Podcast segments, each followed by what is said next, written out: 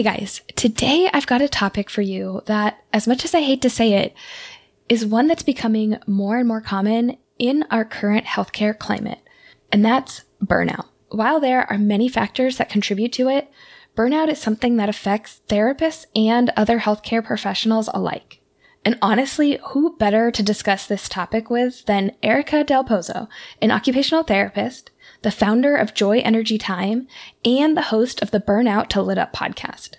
Erica shares her personal experience and how that ignited her passion for promoting awareness, advocacy, and education about the topic of burnout.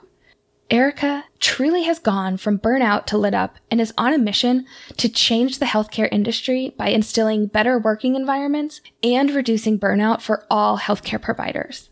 So let's douse the burnout in order to spark joy, reignite our energy, and illuminate our time. If you're interested in occupational therapy, this is the place for you. This show aims to explore our profession by sharing who we are and what we do. Because for us, occupational therapy is more than just a job. Hi, I'm Sarah. Welcome to OT for Life. Welcome to the show today, Erica. How are you doing? I'm doing well. Thanks so much for having me. How are you doing? I'm good. I'm doing well as well.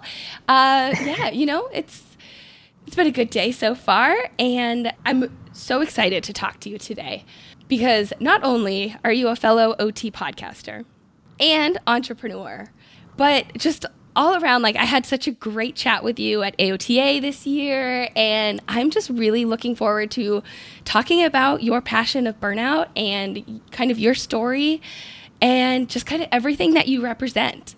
Thanks so much for having me. When we met at AOTA, it was so cool to meet. I have been to AOTA before, but this was different for me, meeting people online in real life, or as I like to say, IRL. And it was so great to connect with you and everyone. I wish it was longer or I could have been there more. And thinking back, I have FOMO moments because my best friend from when we were in OT school, she came too. So I was spending a lot of time with her. I hadn't seen her in so many years, but AOTA was so much fun. And I'm glad I got to meet you and all the other OT people online. So it was just such a great experience. Oh, I 100% agree. And I remember you saying, I'm only here for a day. And I remember, we ran up to each other, we have to talk. You can't leave without talking, because I knew that you were only going to be there for a short amount of time. So I'm so glad that we were able to connect and chat, even though you were there just for that one day. Mm-hmm. Yeah, I presented that day. It was cool. It was so cool. That day went by in a blink, and I was sightseeing the next day, and then I left really early, the following day, and I was just in and out. But I gained so much. Hopefully next time I could go the whole time, but I gained so much. And it's different being a student versus going as a clinician and then presenting. There's so many different ways to experience it. I really what I benefited most from this time was connecting with so many people. That's really what it was for me. That's what I mainly took away from it. All the great, wonderful connections I've made. Yeah, that was just a lot of fun. That was exactly it for me as well. Usually I have these great courses that I go to or the posters or something like that. And this year, when I reflected about it, it really was the community. And it was meeting the people that I've been interfacing with online and meeting up with old friends that I haven't seen since last conference or even years before. And it was, there was something special about this year that it was all about community and just making the connections with people that you know and new people that you are just meeting within the OT community. Absolutely. It was people, exactly what you said. People I knew online, hadn't met before, people I had never heard of that I met and made connections with, and people I'm staying in touch with now, and people I ran into, I haven't run into in years. So it was a wonderful mix. Yeah. And you said it blew by and you were there for a day. I was there for the weekend and it was gone. It was over before I even realized it. Yeah. And then I'm oh my gosh, now we have to look forward to next year. Absolutely. Yeah. Boston, here we come. Yeah, right.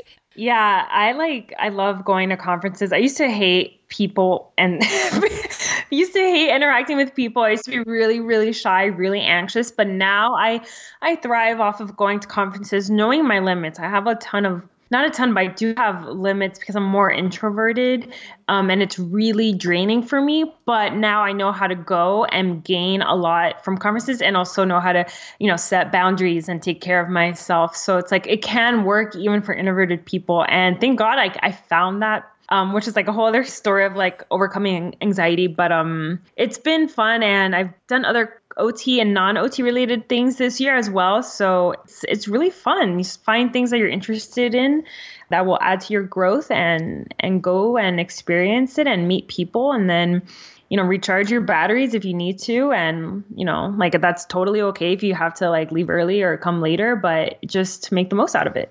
I'm really glad that you brought that up, because when you were talking about having anxiety and being shy, it totally resonates with me, because I was that person growing up too. I don't know if I had a lot of anxiety, but I was really shy, really shy.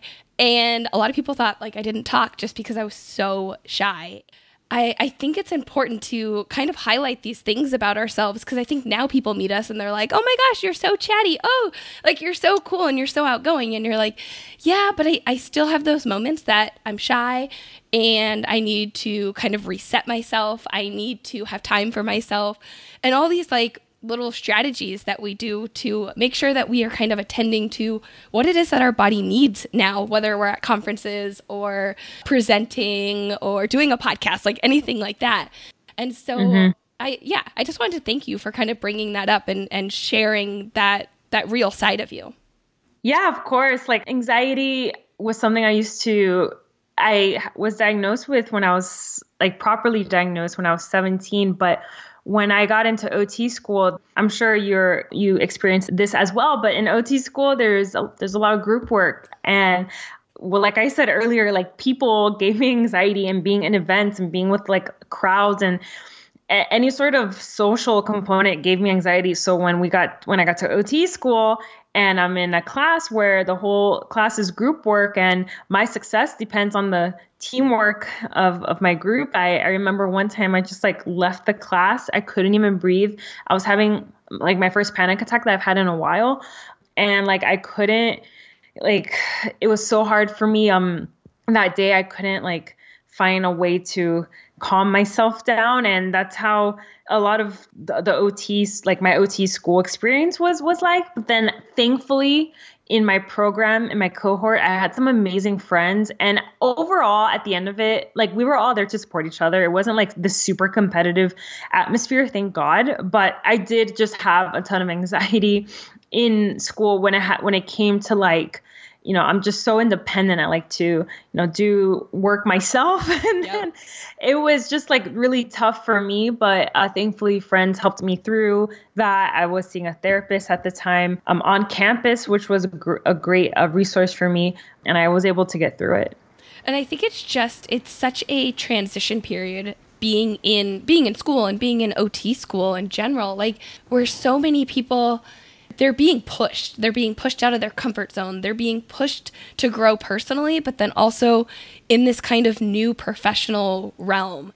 And you get bombarded with so many different things throughout OT school. And so not only are you just trying to deal with group projects and tests and homework and readings and all this kind of stuff, but then there's also all these other things that are kind of bombarding your system at the same time. And it's a lot. It's a lot to handle, especially if you're being kind of forced to do things maybe in ways that you don't typically like to operate. And I think I agree with you. Doing the group projects was also hard for me, because I like to be kind of independent and do things my own way as well. And so having to work with others was definitely a skill that I had to work on and improve upon while in OT school, while also trying to figure out what this profession is about and who I am professionally and all that other stuff that goes along with it. Mm-hmm. I faced some big life questions in OT school. Like you said, like trying to establish who I am.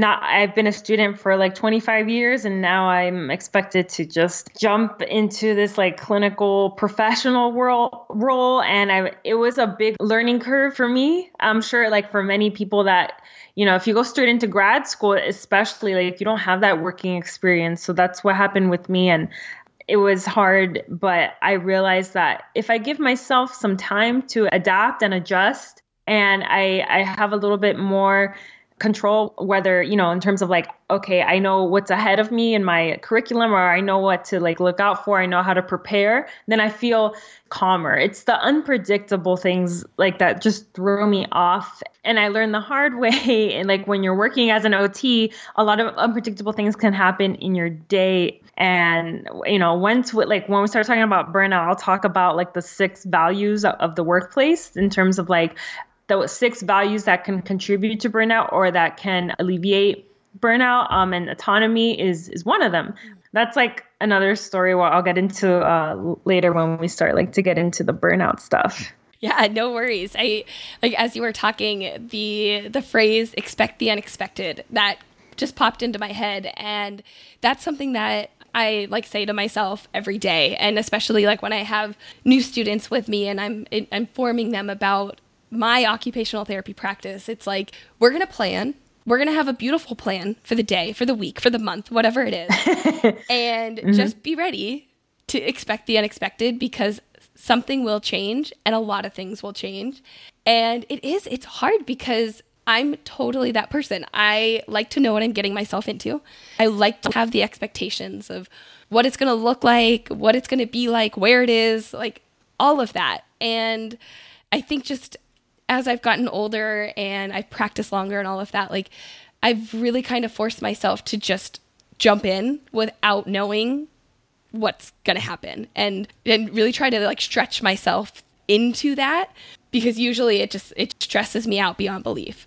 Oh no, it's a beautiful skill to be flexible, and like you need it in healthcare. Like you need to have that flexibility. I feel like once I allowed myself I give myself permission to be more flexible, it took away like this, because I have this perfectionist in me. So giving myself like surrendering to being flexible, it actually gave me some sort of control over, okay, I've controlled that I can be flexible and I'm choosing to be flexible. And it actually makes life easier, because when a patient doesn't show up, or when you had this plan, but then the patient came in and you had to totally change your plan. Like, yeah, like if you're not giving yourself that flexibility, then you're going to meet everything with resistance. And then that's going to drain you, and that's going to come, you know, at a high cost, because there's going to be other things in the day that are going to challenge you. So if you can at least approach life with more flexibility, and knowing what you can be flexible with, you know, like the things that you can't predict with patients, and then,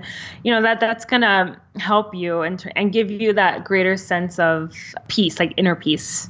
Completely. Yeah, definitely. It's like, if you like to micromanage things, like the field of occupational therapy is not going, like there might be some little subsets that might work out, but I feel like as a whole, you have to be flexible and you have to just kind of deal with everything that is thrown at you. And yes, you can plan and you can have some expectations, but a lot of times things will just change. And so, yeah, you're totally right. Like flexibility is so key in occupational therapy. Mm-hmm. Absolutely. It's like one of our fundamentals. We should have like some sort of manifesto. You know, like what occupational therapy is, and like, or like the values, or like the qualities, and flexibility should be like one of them, should be like the top one. Yeah, definitely towards the top. So I know that you have a huge passion in investigating and looking at and preventing, definitely, burnout. That's kind of like, that's your wheelhouse. And I'm really excited to kind of jump into this conversation today, because unfortunately, I hate that I can say this, and I hate that I am saying it, but time and time again, I am hearing so many OTs that are burned out. And it's new grads, it's practitioners that have been in the field. I mean, it's been to the point where I have had amazing clinicians that I've worked with before, and they come to me and they're like, I'm so burnt out. My professional life is so crazy right now. And it really pains me to hear that. And so, yeah, like I'm so excited to just kind of jump in and discuss burnout and really kind of shed some light on a topic that I really think needs to be discussed within OT.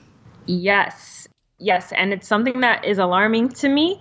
It's something that when I experienced it, you know, it wasn't on purpose. And this whole passion around it is totally accidental because I experienced it like on so many levels. So when I left the job where I experienced it the most, and when I transitioned and when I started to research this was 2016, 2017. And I felt like, yes, it was gaining some traction, but I feel like now every time I go online, like everyone's talking about it.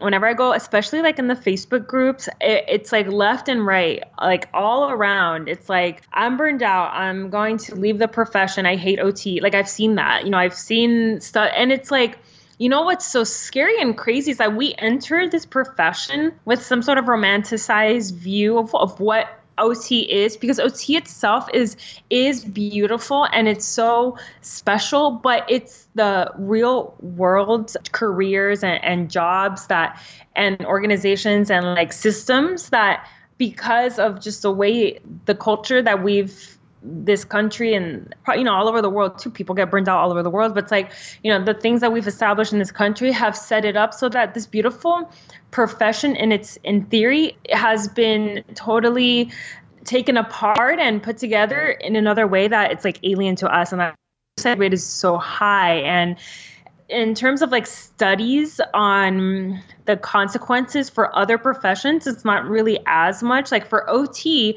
and the studies are limited, but I do know in one study, 35% of OTs in one study reported high levels of emotional exhaustion. And it was found that 47% of OTs found most days at work to be quite or extremely stressful. And OT, like occupational therapists, were ranked as the 7th most stressed healthcare provider, behind physicians and nurses. And although this is like one study, it was like, those are pretty high numbers. And they were also experiencing high levels of cynicism. And across the board, when I read studies on OTs, PTs, pharmacists, like everyone in healthcare, it's like the three same components always are problematic in terms of what burnout is. And it's the high exhaustion, the high cynicism or high level of detachment, and decreased self-efficacy. And so burnout has devastating consequences on people personally and professionally. And organizations need to listen and care a lot more because it's impacting how we care for our patients. It's impacting patient satisfaction. It's impacting medical errors. It's impacting a lot of different things that I think organizations have just like turned the other shoulder and like haven't really, you know, they can replace us with any warm body if they want to. Yeah, but, you know, organizations deal with high turnover and it's costing them hundreds and thousands of dollars a year, actually millions, when you look at the healthcare system as a whole. So it's something that organizations, you know, there's a lot of talk about it online, but now organizations need to listen and tune in and actually work on fixing the problem. Yeah, I mean, I feel like you said that you thought those numbers were high. And I think they are high, but like my brain, I start thinking that I feel like that we as OTs, we tend to be overachievers and we tend to take on a lot. And so I would almost beg to think that like those numbers are probably higher and a lot of people aren't reporting the truth, or maybe not like reporting the whole truth with those numbers, because I would expect it to be even higher than that, where people are, maybe they don't realize that they are experiencing burnout, mm-hmm. or maybe like a pre-burnout symptom where they're like getting there, but they're not quite there yet. And so they're like, oh, but this is just my normal job. This is it. Rather than, oh, this is maybe something a little bit more significant than that. Yeah, I definitely agree. I would argue the numbers are higher.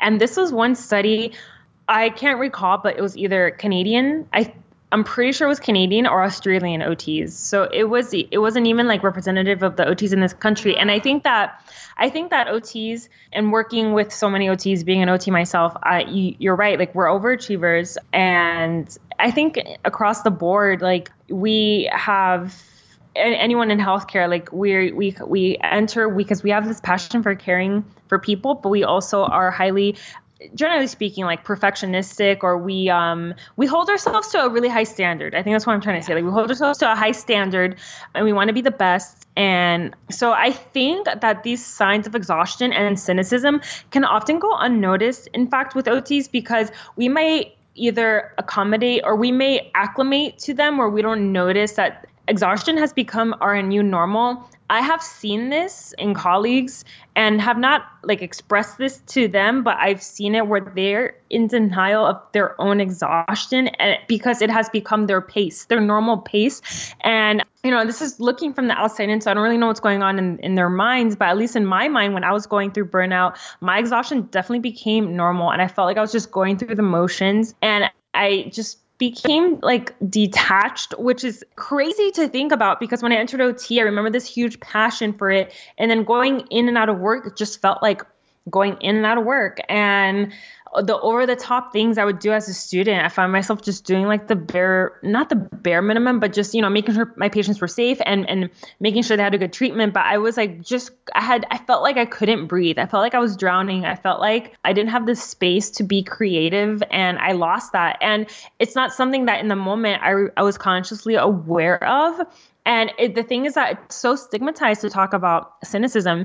In this study on physicians, they saw that, like, exhaustion is so easily recognizable. Like, we can talk about exhaustion, and almost sometimes it's like a joke, like, or, you know, I'm so tired. It becomes something that becomes so common. But when we talk about cynicism, that's really, and at least in our culture, that's quite taboo to talk about, like, I feel distant from my patients, like, because then that's going to put you at, like, how's that going to put you? Like, how are coworkers going to think of you if you told them that? And you don't want to admit that. And that's hard to openly admit because that has such a stigma around it. So it's harder for people to talk about. People don't necessarily talk about it at work, especially if they're working with each other.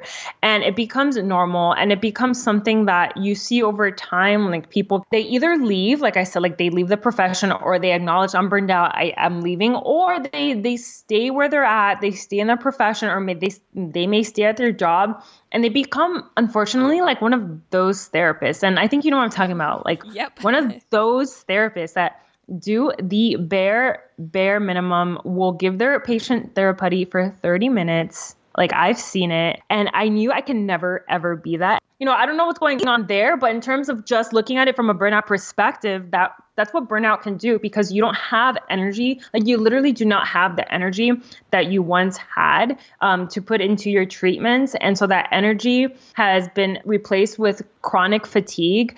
And that can spill over into your sleep and how you live your life. So it spills over into every part of your life. And whether someone's aware that they're doing the bare minimum or not, unfortunately, that's what burnout can look like. But I think it's one of those things that people can easily blame the symptoms of it. Well, oh, yeah. I'm exhausted because I didn't sleep well, or I haven't been sleeping well, or you know, my diet's been bad because I haven't had time to meal plan, and I'm stressed because I haven't had time to prioritize and manage everything. And I think so often we as therapists can look at the symptoms and just be like, okay, I just need to sleep better, or I need to eat better, or I need to get a handle on my stress, and not realize that there's, like, this overarching problem of burnout. And then what specifically is causing that? Like, maybe you're not sleeping, but it's not because you're not getting good sleep. It's because of all this other stuff that you're being faced with during your day. And so, yeah, I think, like, I like the word that you used, detached. And, like, as you were talking, I just kept thinking, like, going through the motions. You show up to work, you do your job, you do what you need to do. You don't do any more because you physically, mentally, emotionally, you can't do anything else. And then you go home, and it's like, rinse and repeat. Like, wake up the next day and you do the exact same thing over again. And it's so unfortunate, because I think we as OTs, we have such this unique value. We have a distinct value. We're creative. We're passionate. We have so many positive strengths and positive attributes. But because of some of the systemic issues, productivity demands, like one of my friends was just telling me that he's at 90% productivity, and I cringed. And that's his normal. Like that is his day to day. And I'm like, are you kidding? That is insane. And I mean, that's just productivity. Like we're not even looking at anything else. And it's, yeah. And I don't know. Like I feel like for me, at least what I've heard, like it's getting worse in terms of productivity and in terms of burnout. Are you encountering more people that are going through it, or like what have you seen kind of in your research? Wow, that's interesting, 90%. And I know for in certain states, reimbursement is getting lower. And so there's this problem in terms of also salary where jobs aren't even accounting for inflation. And it's like, that's a bad sign. That's, you know, depends on the state you're in. It depends on your cost of living and all those other things. And don't quote me on this, but I read this somewhere generally. This was a general statistic, how like student loans has, and the cost of tuition has increased by 30%. But yes, don't quote me, but it was like something like that. Whereas our salaries over this like extended period of time has remained relatively constant. And so, like I said, there's other factors that go into it, like what state you're in, cost of living, all that. But yeah, so it's like, how do facilities compensate for that? So like they increase productivity and they get it to this number where it totally sacrifices the quality of care. At that point, you're no longer providing the quality of care that you go into this profession thinking, and, you know, thinking that that's how your careers are going to look, you know, like quality care and this creating meaningful occupation-based interventions. I mean, if you're at like 90%, or I don't think 100% is even, I mean, that's crazy, but like if that's even happening, but it's like, how are you bringing that quality? And it's not your fault. You're in a system where like, you're not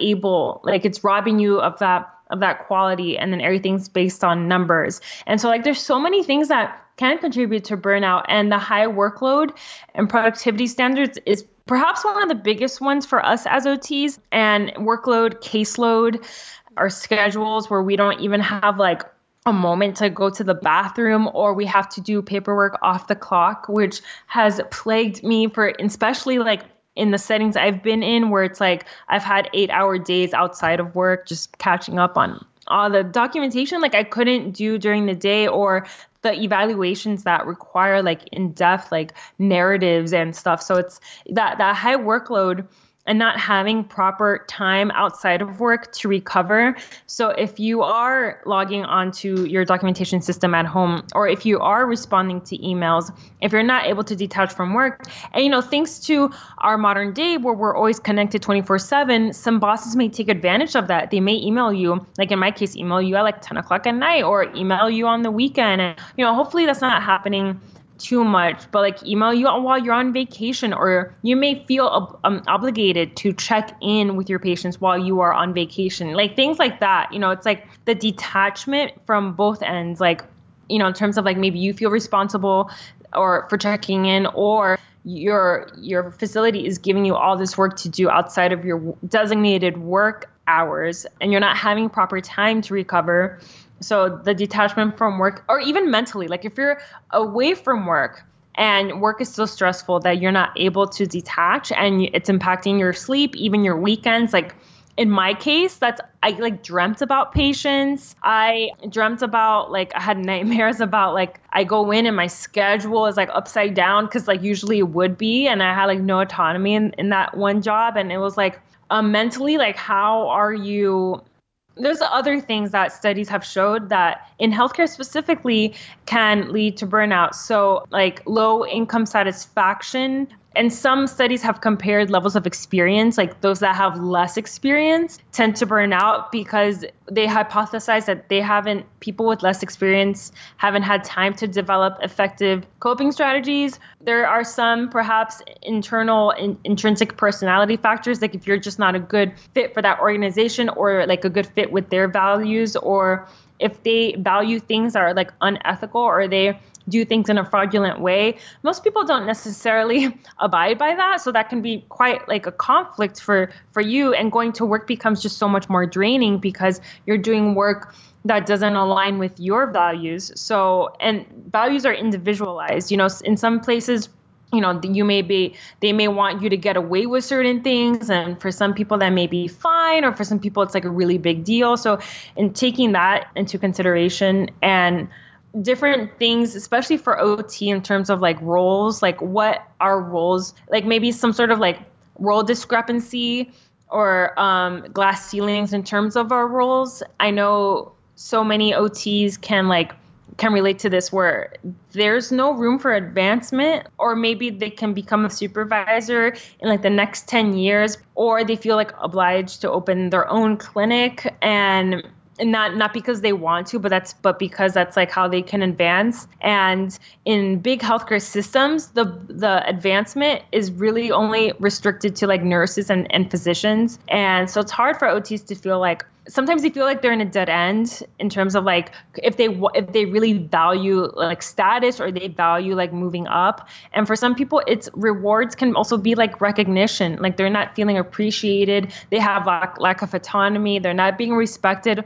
Or maybe on the other end of that, they're being bullied or harassed by their coworkers or by their boss, or, you know, by other people they're working with. So this can range quite drastically from just things that, you know, maybe little things here and there that add up, or it could be like big drastic things. But regardless, everything that is causing burnout does require attention, because organizations need to look at, you know, if this person feels this way, then like maybe other people are feeling this way, because usually burnout is a symptom of like groups. And if someone's feeling burnt out, then most likely, according to research, then other people in that group are affected by it as well, because it is something that that energy in a setting can spread. And then it becomes like the organization's problem, you know, because they've developed these conditions for people to work in that are causing this burnout. And it's kind of like just a spiral, you know, at that point where everyone's feeling it, and you can get this taste in the air of like everyone's burned out and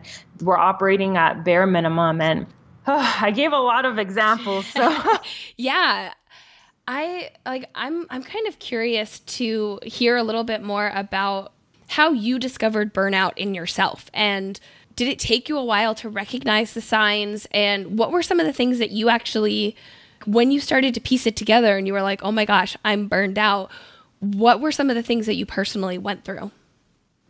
So my journey like with burnout, it took place in two different settings. And the first time I realized it was brought to my attention from other people, because I had a moment where I had like a mini breakdown at work, because my coworker, like I clearly didn't look well. I was pale. She asked me like, are you okay? And I was just at that point, like just completely numb. And I started to cry because I became so detached, not just from like everyone, but I became detached from myself. I had zero awareness, and I was just rinsing and repeating and getting through and getting by and just trying to like, you know, make myself happy, going home and watching Netflix, and then just like rinse and repeat the next day. And it was just like, for me at that point, I was able to temporarily recover because my workplace at the time, they worked with me to create solutions to decrease my workload, because I wasn't setting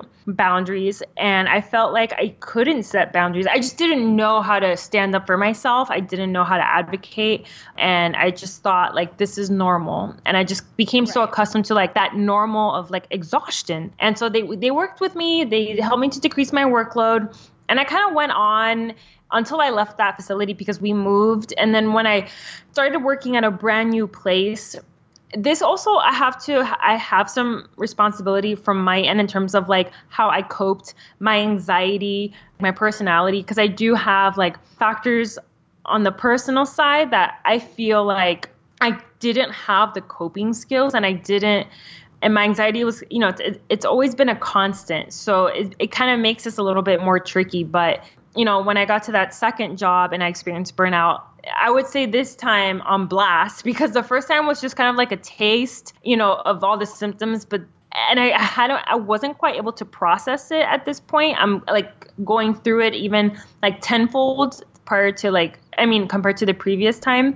And I'm just getting faced day in, day out with no autonomy, unfairness, my values did not align with them. There were so many red flags, fraudulent work that was being demanded on me, and all under this guise of trying to be helpful. But at the end of the day, you know, my license matters, my reputation and my integrity matters. And I did what I felt like was best for myself. And despite advocating, despite, you know, being really scared, but having meetings with my boss saying, I don't feel comfortable doing this. And it still didn't matter, because I felt like at the end of the day, I wasn't respected. My voice didn't matter.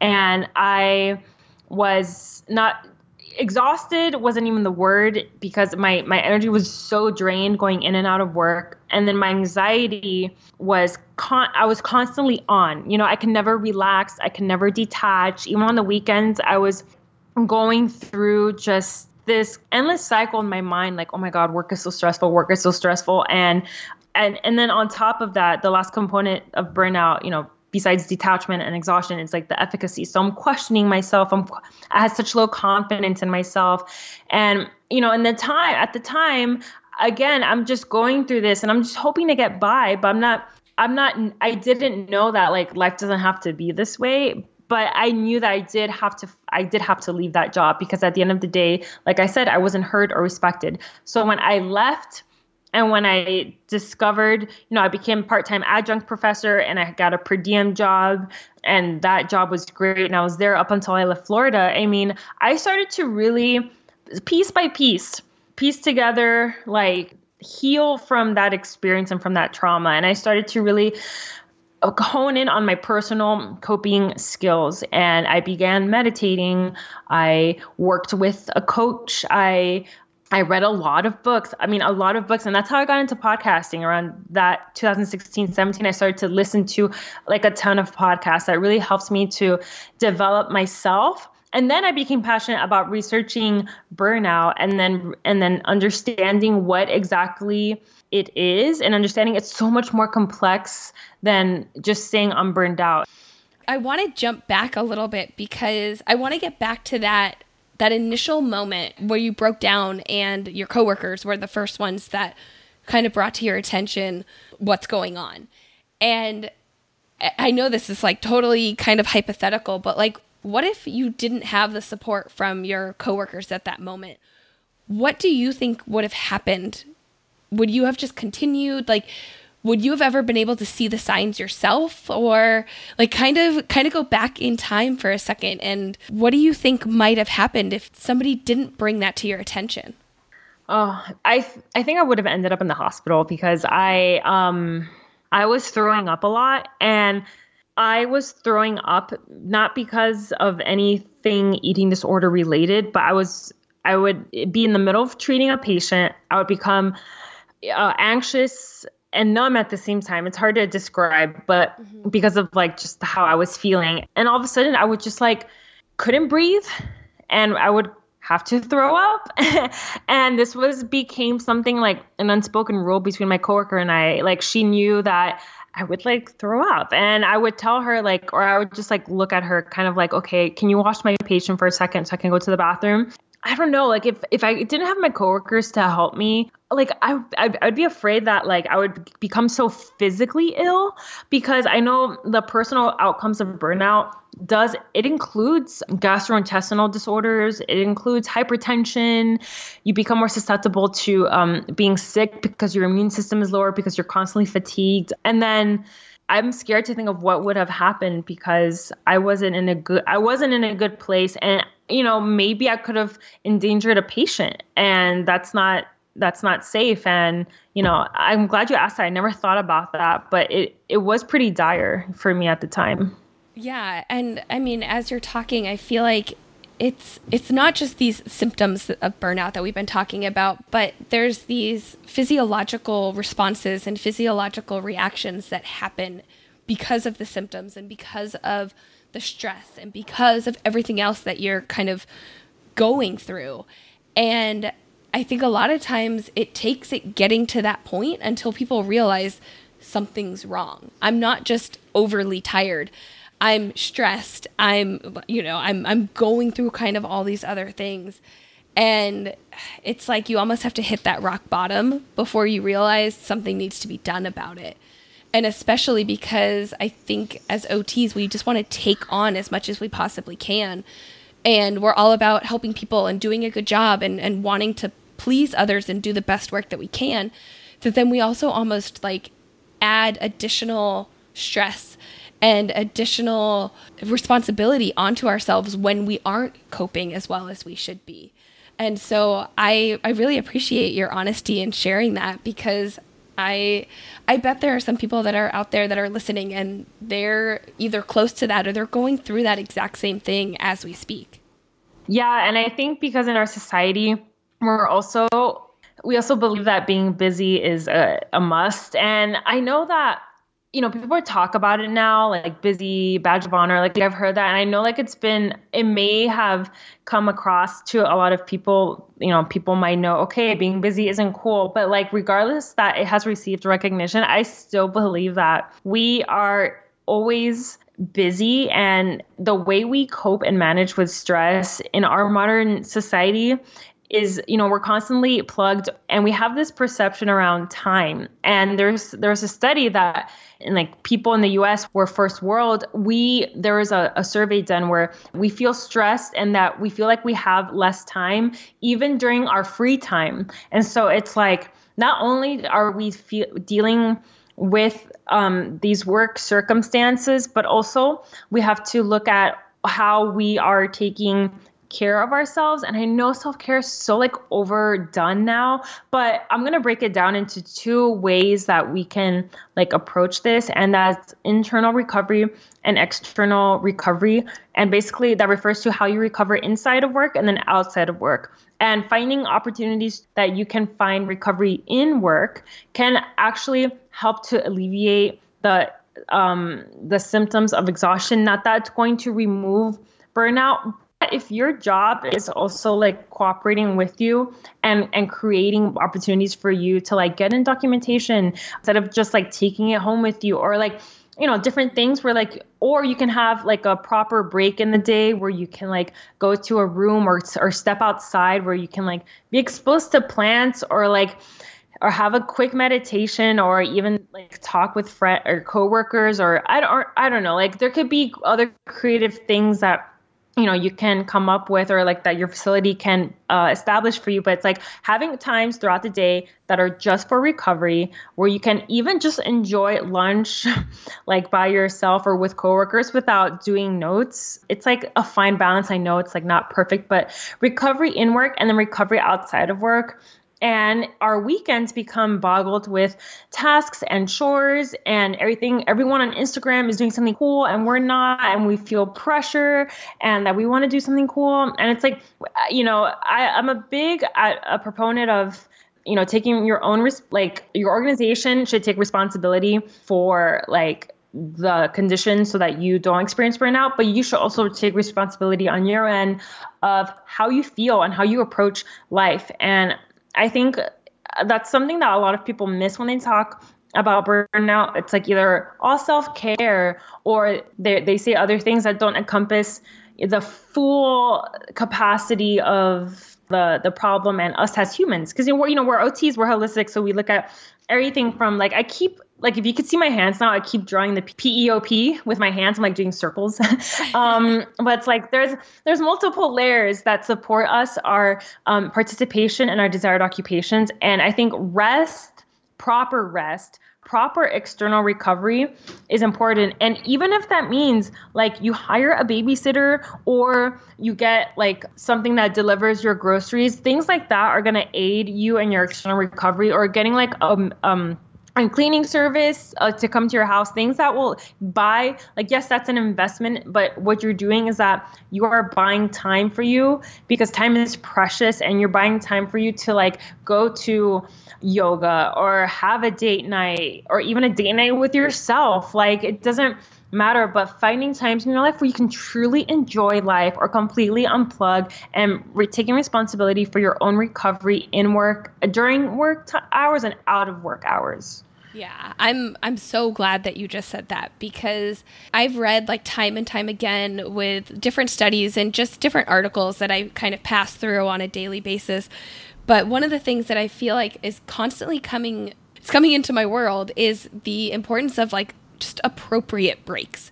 And I feel like with social media and everyone always having a smartphone or a computer, a lot of people, they'll take their quote unquote break at work. And what do? They sit and they scroll on their phone, or they're checking their email, or they're doing something else. And on the surface, it looks like you're taking a break, you're doing what you want to be doing.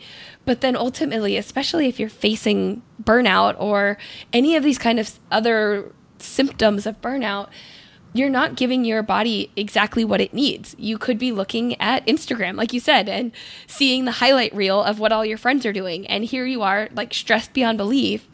And right. Then all of a sudden, it negatively impacts you when you're supposed to be taking a break to kind of recharge and get your body ready for the rest of the day. It really is finding that balance of an appropriate recovery and an appropriate break, whether it is getting up and walking outside, or I mean, maybe it is looking at your phone, but making sure that you are paying attention to what it is that your body needs and almost like nourishing it to make sure that you can continue and not just pass the time for your 15-minute break or 30-minute break and then jump right back on that hamster wheel and keep going. Oh, absolutely. I think the biggest thing here is being mindful versus mindless, because we like, I'm guilty. Like, we all check our social media mindlessly sometimes. And like, there's nothing wrong with it. I use it. It's a powerful tool for me, but being mindful about it. And if you're going to have a 15-minute break, maybe you want to, call a family member, or like, I'm not saying that you can't check it, but like, the thing is that we so much default on mindlessly checking social media. So like, the lesson here is to do things more mindfully. And if you're going to check social media 80 times a day, why don't you try to check it 40 times a day? Like, you can still like, be connected with the world. There was this other study that I vaguely remember, but it did correlate exhaustion with like the increased checking of like your phone. And so I can see why, because it is kind of like, we get little bits of information, sometimes very serious news or sometimes really light things, but then we digest this really quickly on social media, and then we go back to work, and it's like our brains aren't necessarily having that moment to be mindful or be like connected with something else. And this goes to self-management, like time management. It's the same thing, but when I present on this, I teach everyone like to say self-management, because like time management, technically, like, you're not managing time itself, but you're managing how you use yourself around time. And that empowers you to take more responsibility of like how you use your day. Like, is social media running? I keep going back to social media because that's what's relevant. Right. Is that running you? Is that like running you? Is that in charge of you? Or like, are you in charge of your day? Like, are you mindfully checking when you decide to, or are you mindlessly allowing your day to be consumed with checking your phone? And then you're wondering at the end of the day, I haven't had time to work out, or I haven't had time to cook. I mean, like, I can't stand, and this is like personal, but I can't stand when people say I don't have time. And even when I say I don't have time, I have to correct myself and say I didn't create the time. I didn't prioritize this. And I kind of like look back at to why I didn't prioritize this. Oh, yes. You're totally speaking my language there, because I'm totally the same way. I know in the past, like, I've used like being busy as like a crutch. Like, look at me, I'm so busy. I'm so busy. Oh my gosh, I can't even think about that. Like, somebody asked, "How are you doing?" I'm like, I'm busy, but I'm good. And I've really been trying to reframe how I approach that, because yes, we're all busy. Like, I'm not the only one that's busy. You're not the only one that's busy. We're all busy here. And I feel like it's being intentional with your time. because we all have the exact same amount of time within our day, within our week, within our month, within our year. But it's how we utilize that time. And I mean, I know I've definitely been like, oh, I don't have time for that. I can't work out today. I don't have time. But if I really like sat down and looked at what I did that day, I probably could have pulled out 15 minutes, maybe 30 minutes that I could have worked out. But I prioritized to do something else and didn't prioritize the working out or whatever it is that I needed to do. Yeah, I hate when people say I don't have time to do insert activity here, because if you want to do it, you have to make the time and you have to make yourself do it if it's important to you. And if it's not important to you or you don't make the time, it's not going to happen.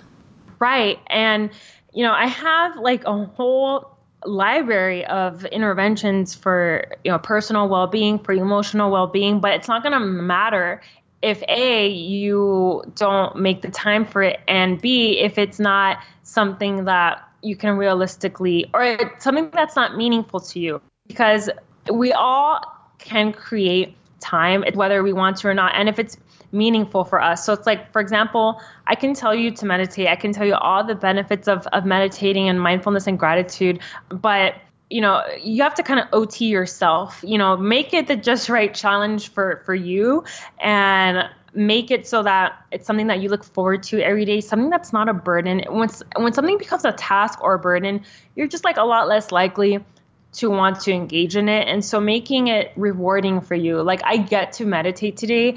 Like when I tell myself that, because I do have to wake up earlier to like make that a priority. But it's like when I do and I get to do it, I think about how I feel. I think about how the rest of my day is set. Even if it's a bad day, you know, it doesn't matter because the meditation has cleared my mind and I can handle certain things a lot better. If I don't meditate, then like, I just feel a lot more frazzled. So it's like knowing what works for you. And someone asked me in one of the courses, she's like, what was the first thing you did that helped you? And I told her, you know, one, I left that job that wasn't supporting me. But then when I started to look inward, I began to meditate. And that's what helped me to gain clarity and awareness with who I am. And again, that's not everyone's answer, but prayer, reflection, journaling, getting involved with something physical or getting involved in your favorite occupation and finding flow, you know, maybe you couldn't or you didn't create the space in your life to engage in like your hobby, that something you used to enjoy because you were experiencing so much stress and, you know, so now this is the time for you to be like, okay, like I enjoy cooking and baking and this is where I meditate in a sense, like I find my flow here. And so what are the things in your life that can support you in terms of like just your being yourself and healing and connecting and reflecting? Yeah, I think that just ties right in when I made the comment about it ties into reframing your mindset. And when you just said, I get to meditate, that to me has so much more significance and so much more influence than I have to meditate today, right? It's right. Like I have to meditate is like negative and it's a task, it's a chore, it's something that you have to get done, as opposed to I am fortunate enough today that I get to, or I can meditate today. And there's just this, I don't know, like there's this positivity in just how the words that you used in approaching what it is that you have the opportunity to do. And I really like that you said that. Like, I get to be able to do these things today. It kind of just like retrains your brain to be like, I'm here, I'm present, and these are things that I either need to do or I have to do, but that I also get to do. And there is that kind of ounce of positivity with it. Mm-hmm. Yeah. And one really great intervention that is evidence-based is that you can write down 3 things at the end of a work shift. So before you leave work, if you can have a little journal, maybe if you want to keep at work, if you feel comfortable, or you can like keep it in your bag, write down 3 things that went well at work or 3 things that you're grateful for, especially during a bad day, because that's, I feel like that's when we can like really use it. And then, you know, that has been shown to create like a really nice transition from work to out of work. And so it increases your ability to detach in the evening. And overall, it creates more work-life satisfaction. So you can start there and gaining perspective, and not that that's going to fix any injustice that's going on at work, but that can at least get you from your own personal standpoint to find gratitude for your day. And then it might also give you some insight as to, wow, like I'm grateful for my support, like my peers that I work with, but like it might open things up for you to like look at other things that, wow, like this isn't necessarily working out for me. And maybe I can like approach my boss about this, or I can like make some sort of change, but I am grateful for all these other things. Or even if you're trying to find another job, like if you're in the process of like, I need to get out of here, I need to leave, like still do it, you know, because you could be grateful for like, you had a great lunch, or, you know, so, you know, there's always something that we can find, especially in the midst of like a bad day. I think it's really easy to dwell on the negatives and the negativity, especially when you are burned out, when you're having a rough day, and basically when you kind of feel like your life is spiraling at the moment. And it's so easy to be like, oh my gosh, I got stuck in traffic. My client didn't want to do anything. I had a crappy lunch, like you name it, right? You could just like go through everything and it's like, this is bad, this is bad, this is bad. But when you take a second and just sit there and say, what was good? Because there's good in every day. Even in like the darkest of situations, you can find something that you can reflect positively about just by including that positivity within your workday of you got to see your coworkers, or you got to see your favorite coworker, or you got to work with your favorite client that day, or the sun was out, or maybe it was raining and you love the rain, like whatever it is. But it's so easy to dwell on the negatives and forget the positives, that especially when you're having a hard time, you have to somehow incorporate some sort of positivity within your life to push yourself to keep going and to not just kind of get sucked into this negative spiral. So I know that you were just kind of mentioning that meditation was one of the very first things that you started doing to kind of help combat the burnout and the emotions and everything that you were dealing with. But I'm curious kind of what it is that you're doing now. And I know that you're not working clinically and you kind of have a separate role, but what is something that you do now to ensure that you continue to kind of keep wellness at the forefront of your mind? And then also if you had any advice for somebody that might be going through burnout, working within a clinical realm right now? That's a great question. So in terms of myself, I feel like I've come up with just my routines and my rituals that I wish I could have used that, you know, at the time when I was experiencing burnout, I had nothing. I had like the worst coping skills, and the way I coped was avoidance and denial. And that was, you know, again, looking at my own, taking responsibility for like how I coped. That was something that I didn't have like the tools, but now my tools are also like from a cognitive standpoint, like when I have problems or stressors, like I can approach it from a different mindset. So using adaptive coping techniques and task-focused coping, where like if I have a problem, I focus on the solution and I focus on taking action. And I used to really dwell, especially like with my anxiety, I just used to dwell, or I would avoid, or I would just watch Netflix. And that was my way of coping, not to think about the problem or not to deal with it. So like now I've just changed how I approach life. And I've noticed that I'm not as emotionally reactive like how I used to be when I got upset. And I still like, if I have the same problem that I did years ago and I get angry and sad, like initially, like I respect and I honor my feelings and I feel them. And then I figure out like a solution. So that's like the biggest thing, how I manage my coping. That's like number one. And then I think what really helped me with that was the awareness that I gained from meditation, and knowing that Like, I am more than my emotions. I am more than my thoughts, and a lot of like work internally with that. And for whoever's listening, I would encourage you to find a professional or some sort of resource that can help you if you know that's like a problem or like a challenge for you in terms of like dealing with emotions. And it could be like a psychotherapist. It could be like a more of a life coach or a spirit. Like I used to work with like a health coach, but she was big into spirituality. And so that's what I needed. But I've also done traditional therapy. I've done kind of like everything. And I'm totally an advocate for seeking that mental health support and seeking that other emotional support that you need. And like what really keeps me going now are exercise has been a constant in my life. If I'm not moving my body, like I do not feel good. I like to move my body, and it makes me feel emotionally and mentally just stable. And I feel so much better after I move. And then I love writing and journaling.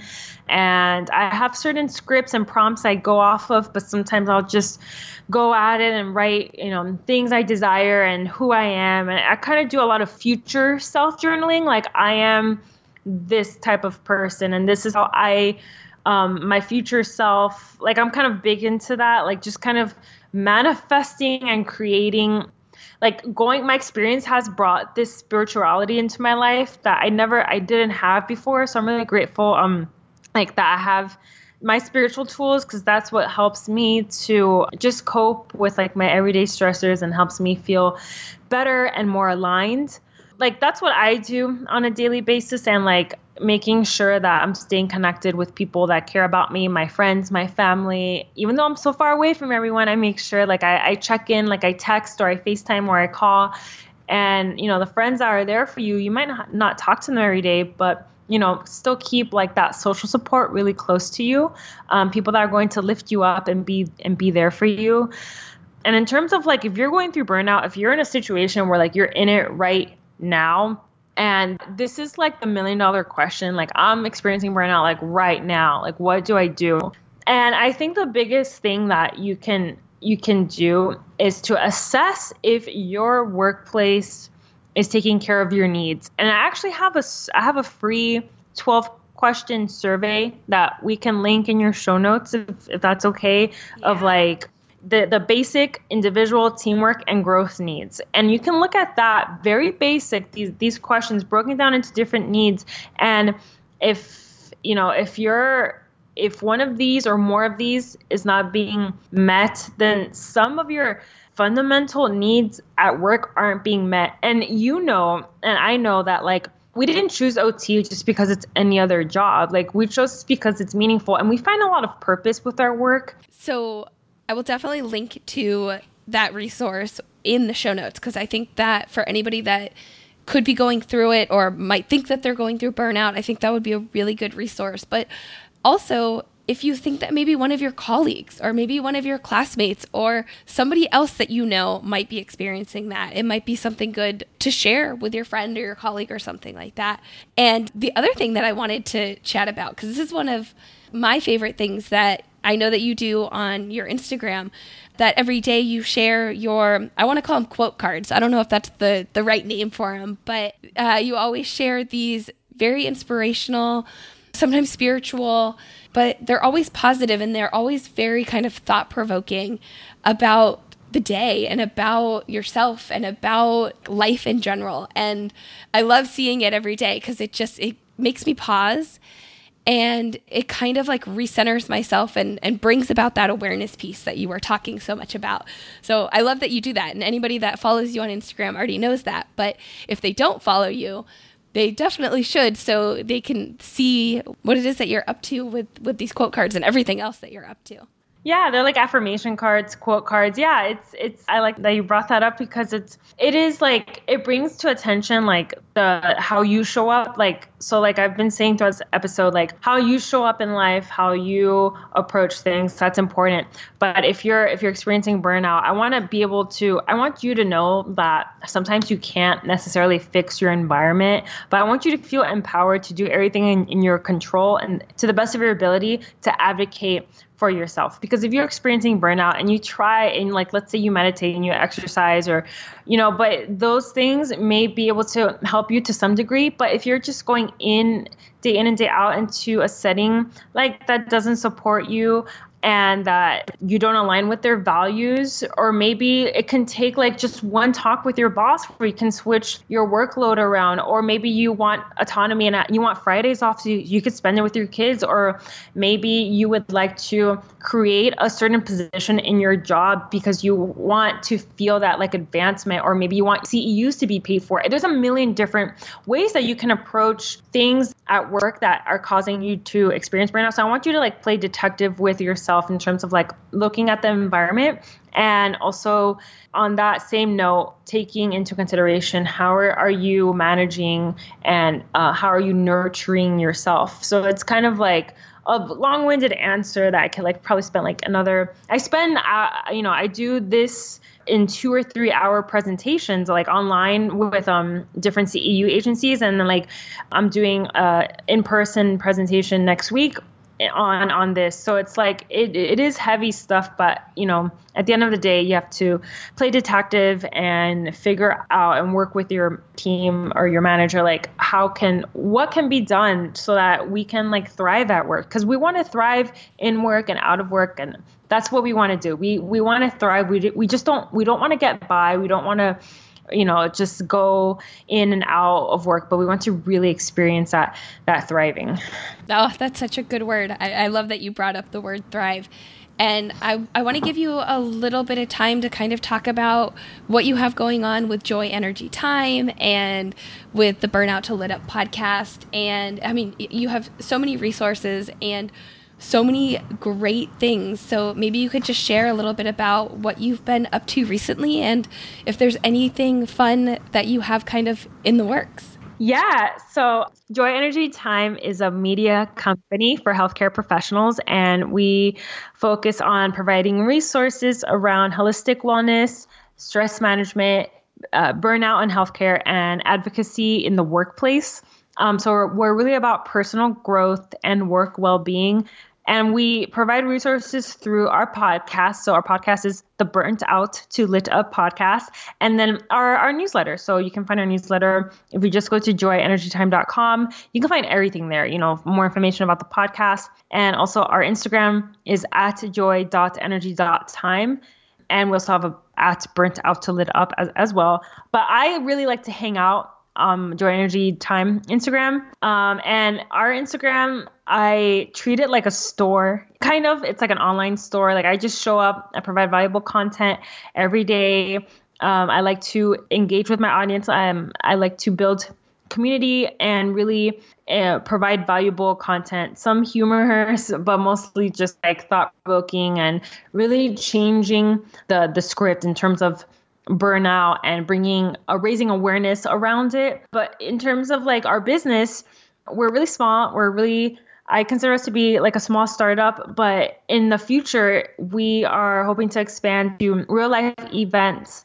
And right now, we started an ambassador program. So it's ambassadors and contributors. Since we are such a young company and it's just my husband and I can't wait to have like a team, and I can't wait to like host our first annual summit. But like for now, I really want to just empower the community to be a part of this movement. So you can become a contributor and write a piece for us, or you could become an ambassador and host a healthcare hangout for us. And healthcare hangouts is something that it's really low key, really intimate, just like a meetup where you can meet with other people, engage in some sort of holistic wellness activity. Like we've done yoga in the past, and we've gone to like juice bars and like just really fun, healthy activities.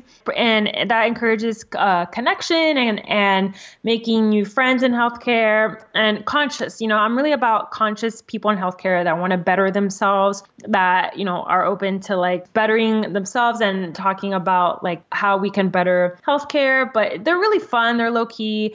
And that's kind of like where we're at now. So next year, hope to have a summit. I like saying it. The more and more I say it to the world, the more accountable like I have to hold myself to actually like get funding. like get funding and just do it and go big. Cause that's like what I really want to do, to bring this all into a real life experience for people. So I'm so excited about that.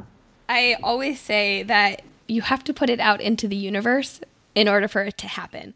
And yes. So I'm like just reflecting on some of the things that you've mentioned in the conversation about being kind of this future thinker and having this awareness. And I think like just by you saying it, like it's going to happen. It might not happen exactly how you think it's going to happen right now, but some form of it will happen in the future. And the more that you just kind of keep telling yourself that and keep kind of putting it out there, like it's going to happen. And I'm really excited to see everything that you continue to do with the burnout and helping healthcare professionals and wellness and everything that you have going on over there. I mean, I feel like when we were going back to like talking about being busy, like, girl, you are busy, but I'm really excited to see with everything that you have going on. And I'm so thankful that you were able to come on the show today and take some time out of that busy schedule. Oh, absolutely. Yeah. I, like you said, I'm busy and I am. And sometimes I feel like I need to be busy with the right things, you know, like what's going to move me forward versus what looks nice. So, I mean, that's a whole other topic. So I'm just going to leave it there, but thank you. Thank you for having me. And I loved connecting with you. This was so great. I just felt like I was able to just talk about a lot of things that were on my mind. And I hope this conversation was really meaningful for people listening. Definitely. I know it was for me, and I'm sure there's lots of other people that they're going to resonate with some of the things that we talked about today. But before you go, I have one more question for you. If you could only have one word to describe occupational therapy, what would it be? The first word that came to mind was awesome. So I'm just going to stick with that. That's the first thing I thought of. Awesome. I love it. It's great. That is perfect. I think that encapsulates a lot of what we talked about today. And thank you so much for coming on the show today, Erica. I really, really enjoyed our chat, and I'm looking forward to what's in store with Joy Energy Time and Burnout to Lit Up podcast and everything that you have going on over there. Thank you so much, Sarah. It's been truly a pleasure. Hey, before you go, I just wanted to say thanks for listening to today's episode. If you want to further the discussion, go to our website, otforlife.com, and join our Facebook group. If you like us, here are 3 easy ways to let us know. 1, share our podcast with a friend, colleague, or anyone interested in occupational therapy. 2, leave us a review on iTunes or anywhere this podcast is found. 3, subscribe to us so you don't miss out on any upcoming episodes. Thanks again. We'll catch you next time, OT for Lifers.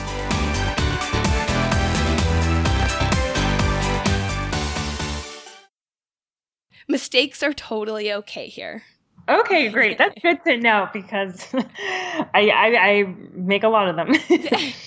Yeah, don't worry. As do I. I'll probably be the first one to be like, I forgot where I was going with this. I don't know. I get rambly about what we do and I don't want to do that. So let me just clean it up. Because I had kind of just jotted. Gosh, I can't even talk. This is how it's going to be. 47% of OTs reported, or it was found that what is it? I'm trying to remember my numbers. It was found type thing. I don't know if that makes sense, but gosh, what's the word? Oh my God, like how did I start talking about that? I was just asking, like, have you seen an increase in people that are experiencing burnout? Yeah. Does that help? Yeah, no, I just don't know why I started talking about. Well, whatever. I'll just keep going. Because we were talking about productivity and then I think salary and reimbursement. Oh, reimbursement. Okay. Yeah. So that's sometimes I need to connect the dots of like how I got to where. Yeah, no worries. I got you. I hope I answered your original question. No, you because did. I'm okay. Good. What was the word I was going for? Hold on. Intentional. There we go. Like what am I trying to say? Okay, let me start again. And now, see, I lost my train of thought. I had it. Hold on. Yeah. We are just like on. Really small. I'm going to cut you off again. You have to do it one more time because now it cut out. Oh, that's okay. I got it. Yep. Okay. Third time's a charm. Oh my God. Can I start that whole part again, please? Do your thing. This could be a blooper. Okay.